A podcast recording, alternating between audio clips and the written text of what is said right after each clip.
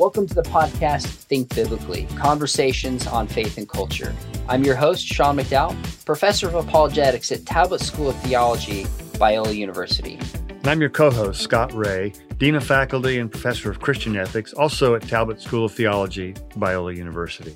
We're here with a guest today that I've been looking forward to having on for a long time. Dr. Michael Behe. He is a biochemist, an intelligent design advocate, and the author of Darwin's Black Box and The Edge of Evolution.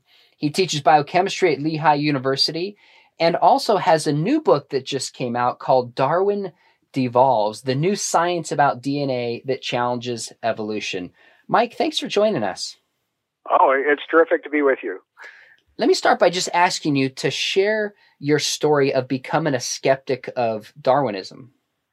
Uh, yeah, sure. I, you know, back in the day, I, I used to believe Darwin's theory was correct. I'm a, I'm a Roman Catholic, and uh, I went to parochial schools, and we were taught kind of a theistic evolutionary uh, idea that you know God made, God created the universe and its laws, and if He wanted to make life by natural processes, well, who were we to to um, tell Him He couldn't?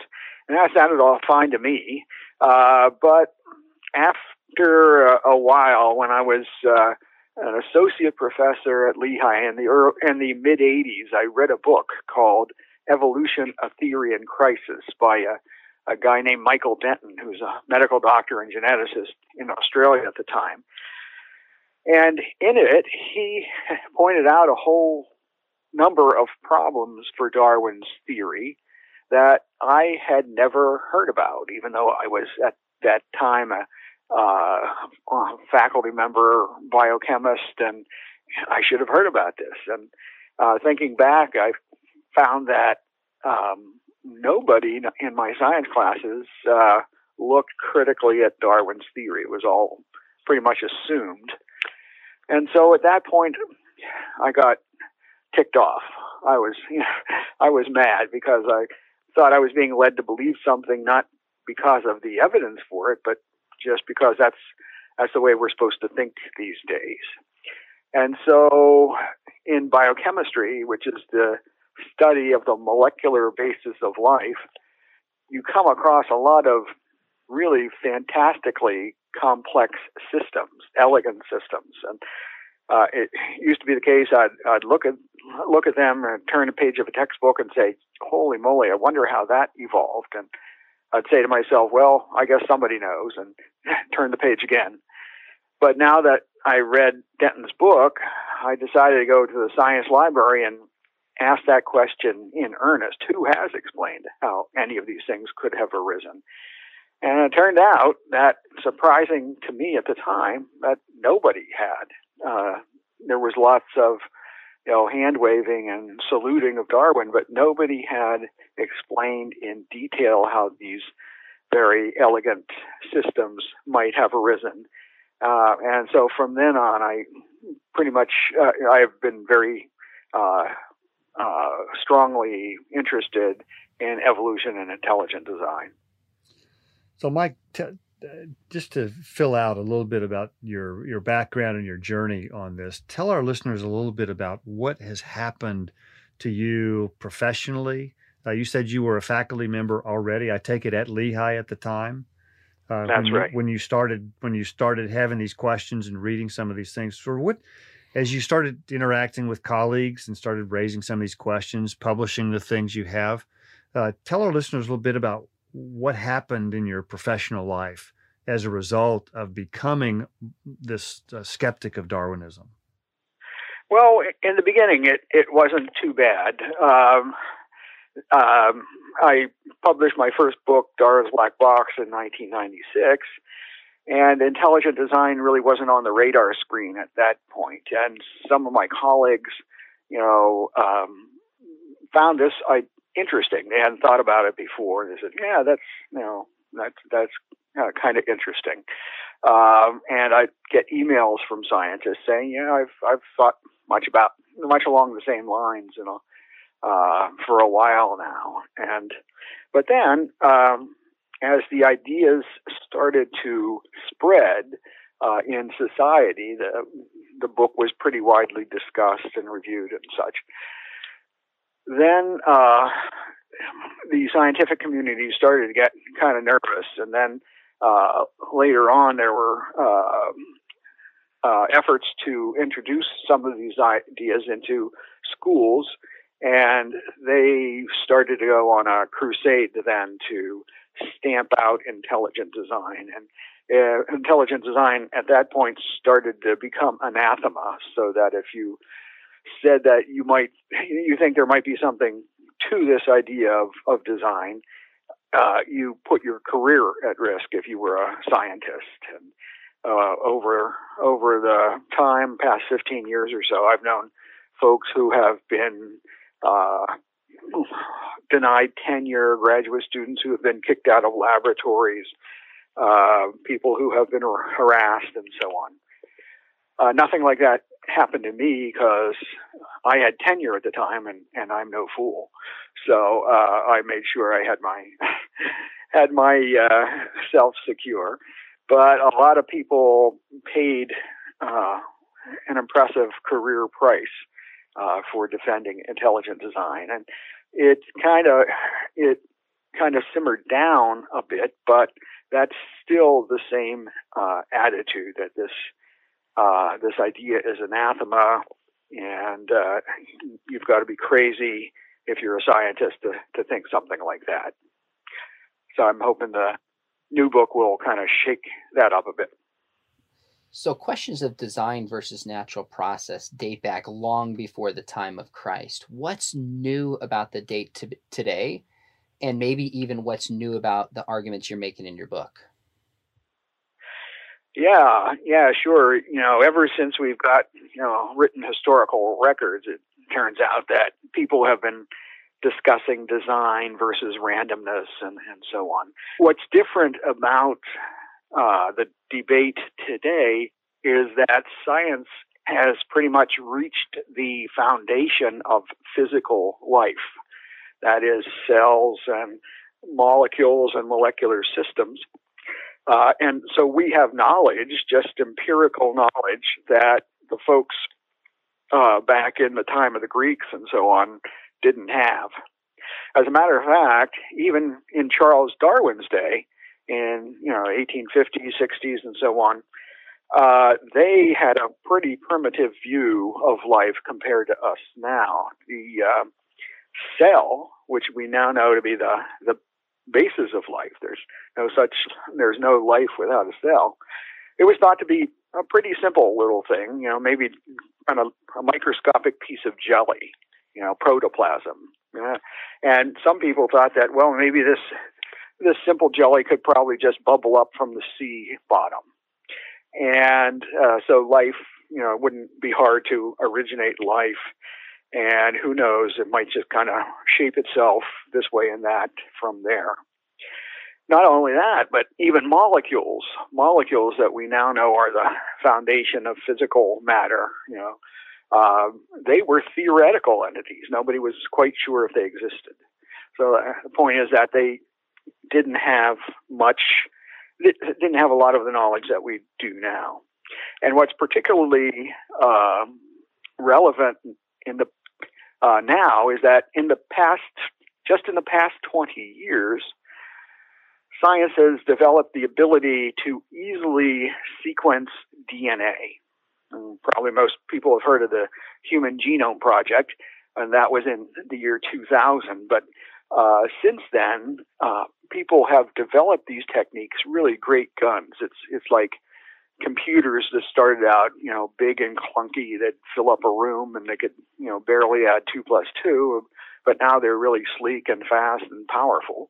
It's the same thing with sequencing DNA that uh, one can sequence the entire genome of a creature uh, pretty pretty easily these days, and that's critical. It turns out it's critical because mutations which are the basis of evolution. You have mutations that change things, and then natural selection can select whatever seemingly works.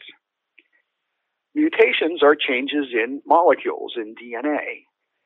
and you've got to be able to see what those changes are uh, in order to see what Darwin's theory uh, is capable of at the at the very foundation of life. So it it sounds like what you're suggesting here is that with our with our ability to look at life at the molecular level like we've never had before, um, that that's raising new sets of questions about some of the traditional Darwinian mechanisms for producing the complexity of life that we know of today. Would that, that be yeah, a, a fair summary? Sure, that's exactly right. As a matter of fact, um, a comparison I like to make is that, you know, um, speculating about how life arose uh, before the past 20 years is kind of like uh, people wondering about what the universe was like before the telescope was invented. You know, this these this uh, machinery that kind of um, augments our senses gives us the ability to really see what's going on at the molecular foundation of life, just like the telescope uh, let people follow what was going on with the stars and, and so on. And so our understanding of life really starts pretty much now, uh, past 20 years or so. Uh, and it's, it does not look good for, for Darwin's uh, theory. So let me, let me ask a follow up question on that. Um, I've heard some of your colleagues at Discovery Institute, uh, Steve Meyer, for example, and others, make the argument that uh, among the, the Darwinian community, uh, the the traditional Darwinian emphasis on mutations and natural selection as the mechanism for produce producing the complexity of life as we know it today is in crisis. Uh, would you agree with that yeah. assessment? I, I certainly would. and as a matter of fact, perhaps more important, not only me, but I would, I would bet that at least a third or maybe more of practicing biologists would agree with that. Uh, that's one thing that gets very much underreported in all this. Whenever evolution is discussed for the unwashed masses and in public, uh, Darwin's theory is rolled out and touted as the the answer to all your questions. It explains pretty much everything. But if you look in the professional literature and the journals that uh, biologists write in and read, there's lots of people who say that Darwin's theory can't really cut the mustard. And uh, we've got to look around for something else. And, and people who are proposing different ideas uh, to supplement or augment uh, Darwin's theory. Uh, so, yeah, lots of people besides uh, just the folks at Discovery um, think that Darwin's theory is is uh, in big trouble. You say in Darwin uh, devolves that Darwin's mechanism and or other natural mechanisms can account for species and genus level changes, but not higher levels of classification. Could uh-huh. could you clarify that for our audience and then explain what you mean using the reference that I loved in your book where you had eight digits of money to explain how much these natural mechanisms can account for the diversity and complexity of life? Yeah, sure. Um, let's use the example of, say, the Darwin's finches, the Galapagos finches that are um, in a lot of biology textbooks and so on. People, they're they're touted as showing the power of Darwin's mechanisms that originally there were only, you know, maybe one finch species. Now there's 12, 14 or so on the Galapagos Islands, and some have small beaks, small pointy beaks, beaks. Some have big blunt beaks, and, and they vary from each other, and they uh, and they have uh, become reproductively isolated. That is, they they just mate with their own kind. But you know, they've been there for two million years, and they started apparently with a finch, and they've ended with a finch. And more than that, if you uh, if you think about the main biological classifications, there there are eight of them. The the highest one is the domain. That's uh, like bacteria versus um, eukaryotes, and then it goes to kingdom and phylum and class and order, family, genus, and species. So species is the very lowest level of classification. And what's more, those um, you know, categories differ from each other by a fairly large amount. So, an analogy I used in the book is that suppose you think of those eight categories as uh, the eight as eight digits in a sum of money totaling hundreds of thousands of dollars, and um, the including the dimes and cents column.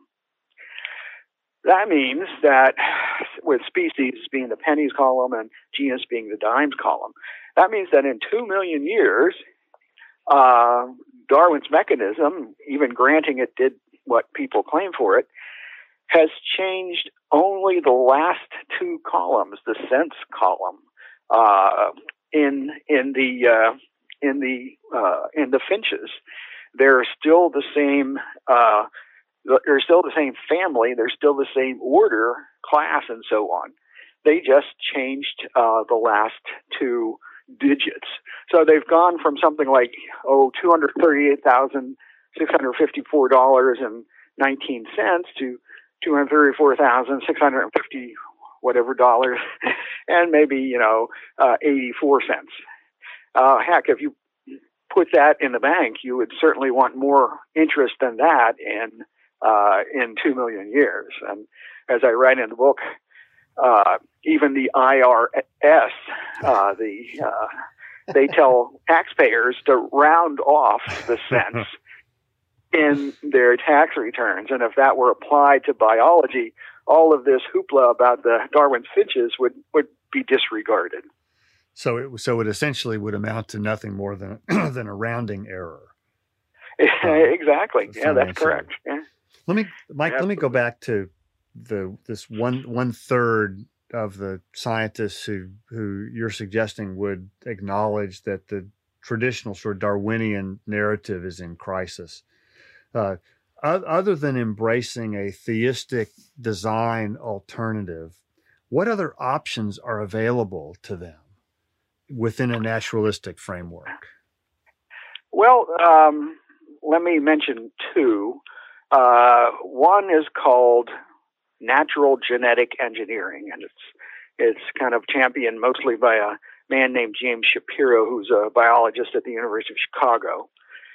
And the idea is that just like Darwin's natural selection, uh, maybe uh, nature can engineer cells and organisms, just like scientists in the lab take materials from the cell uh, in order to a number do a number of manipulations on DNA. There, there are things. There are uh, little catalysts called enzymes which uh, can cut DNA at specific places. They're called restriction enzymes, and other ones that can stitch them back together uh, where you want them to be, and they're called ligases. And there are little uh, DNA vehicles that you can put genes into in a lab and put the vehicle into a cell and it will reproduce inside the cell. Uh, they're called uh, plasmids. And the idea is, well, the cell has all these tools that we humans use to uh, uh genetically engineer uh, DNA out, outside the cell, all kind of artificial uh, uh, genetic engineering. Uh, well, maybe nature, just like uh, artificial versus natural selection, maybe nature can use these itself to rearrange uh, rearrange uh, DNA. And it's an interesting idea, and it recognizes some of the problems with Darwin's theory, but there's no reason to suppose and no evidence to show that these uh, tools uh, do anything novel or interesting when the cell loses control of them, when they go outside their normally regulated boundaries in the cell. So I, I, you know, it's an interesting idea. In some ways, it, it's pointing towards intelligent design too, uh, but there's no uh, reason and no evidence uh, to support it right now, in my humble view. And another idea is called neutral evolution. In neutral evolution, the idea is that a lot of mutations in DNA, changes in DNA, don't help the organism, but they don't hurt it either. They're kind of neutral. They just change and, you know, no big deal, no, you know, no harm, no foul. And they sometimes they spread through the population of organisms. Say some bunny rabbit, you know, has a mutation that doesn't do anything, but nonetheless it has just by chance more offspring than its fellow uh, uh, its fellow members of its species, and they just by chance have more too. And so over time, this neutral mutation would get fixed in the population. And that's interesting too. And, and people who support this point to features of the genome, uh, DNA in, in the cell, and say that um, they can be thought of as arising from from neutral evolution. And maybe they did. Uh, that's fine. Uh, but by definition, neutral evolution can't explain the complex molecular machinery, the stuff that actually gets work done in the cell, because all of the mutations it talks about are neutral. They don't do anything. They don't help. They don't hurt and that's fine, but it's not much of an explanation. Yeah, so and there's how, a handful so of other ones too. So if they're so if they're neutral, how do you make any progress? Exactly. It yeah, like. it's you know they're they're okay for following how long two species might have been separated because if they each accumulate neutral mutations over time, then the number of differences between them might give you an idea of how long it's been since they uh, were a single species. And that's interesting, again, to know, but it does not explain any of the tough questions like where where the real structures, where the uh, uh, the gen- the information in the, in the DNA comes from. I've got kind of a two part question for you. Number one is you're convinced that natural causes, Darwin's mechanism, and others can't account for the complexity and diversity of life down to DNA. Um, but your your criticism on page 51, you say Darwin's icy grip on modern intellectual life is based on shoddy philosophy, not science. So, what is this philosophy that's holding people back from recognizing what you view as the failure of Darwin's theories? But then on the flip side, there seems to be a growing number of theists, evolutionary creationists, or theistic evolutionists who embrace some form of Darwinism. How do you make sense of the two of those? Well, uh, let's see. The the first part, uh, I, the philosophy behind it is is pretty much materialism, uh, and that is that only material processes, matter and energy, chance, and, and so on, and natural laws uh, explain life, and that's uh, taken as an assumption, not as some sort of demonstrated fact.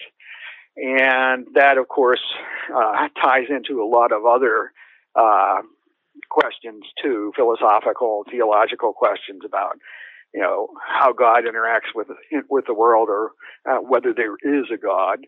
Uh, and it just it's cool too. It, it seems to be more modern than uh, somebody who claims that you know life was designed, that uh, a creator had to have made life.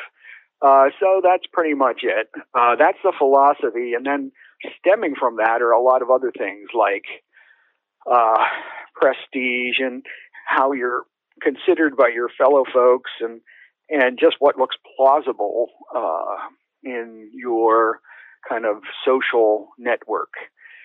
Um, so most, probably most scientists don't believe in Darwinism because they have been somehow persuaded, but because that's what they were taught, and that's what everybody assumes in their in their uh, departments and so on. As far as you know, theistic evolutionists, well, you know, you can't uh, can't uh, explain a whole broad category, but still, I think that uh, a major factor is that they have kind of been influenced by these sociological factors too. That uh, some of them explicitly assume that that it's illegitimate to talk about design, and you have to uh, explain life by using only material factors, uh, even though they uh, believe that there is God and that so there's something other than material factors that could have influenced life. Nonetheless, they uh, bought into the assumption that you can't consider that when trying to explain life. Other things are that if you work, even if you're a theist and you work in a department where it's just assumed that Darwin's theory uh, explains life, uh, and that anybody who doesn't see that, well, they're, you know, hey, what's wrong with them, you know, uh, and uh, so social pressure uh, helps to explain a lot too. That's a, it's a, Um, yeah, it's a really go good ahead. observation. I had one, I had a, I had a person suggest to me not long ago that uh, something like if you know if you if you're if you're a religious person and don't believe in evolution, you must be a member of some sort of cult. Uh, Yeah, um, exactly. let me ask you. And you- you, go ahead. let, let me just make here one comment that uh, you have to realize that um, there has to be a lot of social pressure because the points I make in these books are not hard to see. I mean, they're they're they're simple. It's like looking up at Mount Rushmore and scratching your heads and say, "Guys, you know, I don't think this was due to plate tectonics." And everyone's saying, "Oh no, no, no, that's not." But you know, you might want to try to explain why they can't see that, but seeing the design is is pretty easy. So, uh, so there has to be lots of uh, other reasons for them missing that. this i think this one thing will be really helpful for our listeners. If if we could if, we could get from you kind of what's what's the one main thing you'd want to help people recognize in order to notice the design that's inherent in the natural world? What's what's the kind of the one main thing that people ought to look for as evidence of design Well, um, if you uh, if you uh, think of it, you know, you ask yourself the question: How do we know that another intelligence exists and has acted? Even say another human intelligence, if you know, if you're not just talking straight to them. Uh, and it turns out that the way, the only way, is if you come across what I call a purposeful arrangement of parts. That is where different uh, elements or different things are brought together in order to each other for some uh, uh, for some purpose. Uh, that can be something like machinery. You know, a mousetrap is fine. You uh, get a number of pieces. If you saw a mousetrap, nobody would think that it was a natural object. Or writing, of course uh, just uh, the chemicals of the ink and the paper, uh, but they are arranged in a special way when when you're reading a story or having a uh, intelligible you know, uh, message there. So the key is to ask yourselves, what do I do? I see a purposeful arrangement of things in nature too, and if you do, then there's no reason to withhold the conclusion uh, that we find everywhere else that, in fact, that arrangement is the product of a mind. And that has been the main point that folks who argue for intelligent design, uh, reaching all the way back to the ancients, the Greeks, and, and so on, uh, they said, look how nature is arranged. It's arranged to you know, allow us to thrive and, and so on. And Galen the physician, a Roman in, in the early uh, uh, 200s, I think it was, uh, said, "Look at the eyeball." He was a uh, he was a, a major uh, scientist and anatomist, and he pointed out lots of features of the eye and said this can only be the um, work of a, a, divine designer.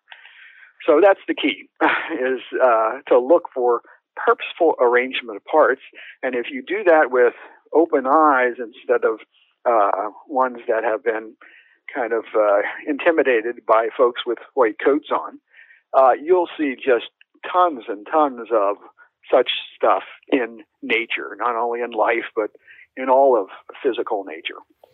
Mike, thanks for taking the time to come on. But even more importantly, thanks for your voice in this conversation.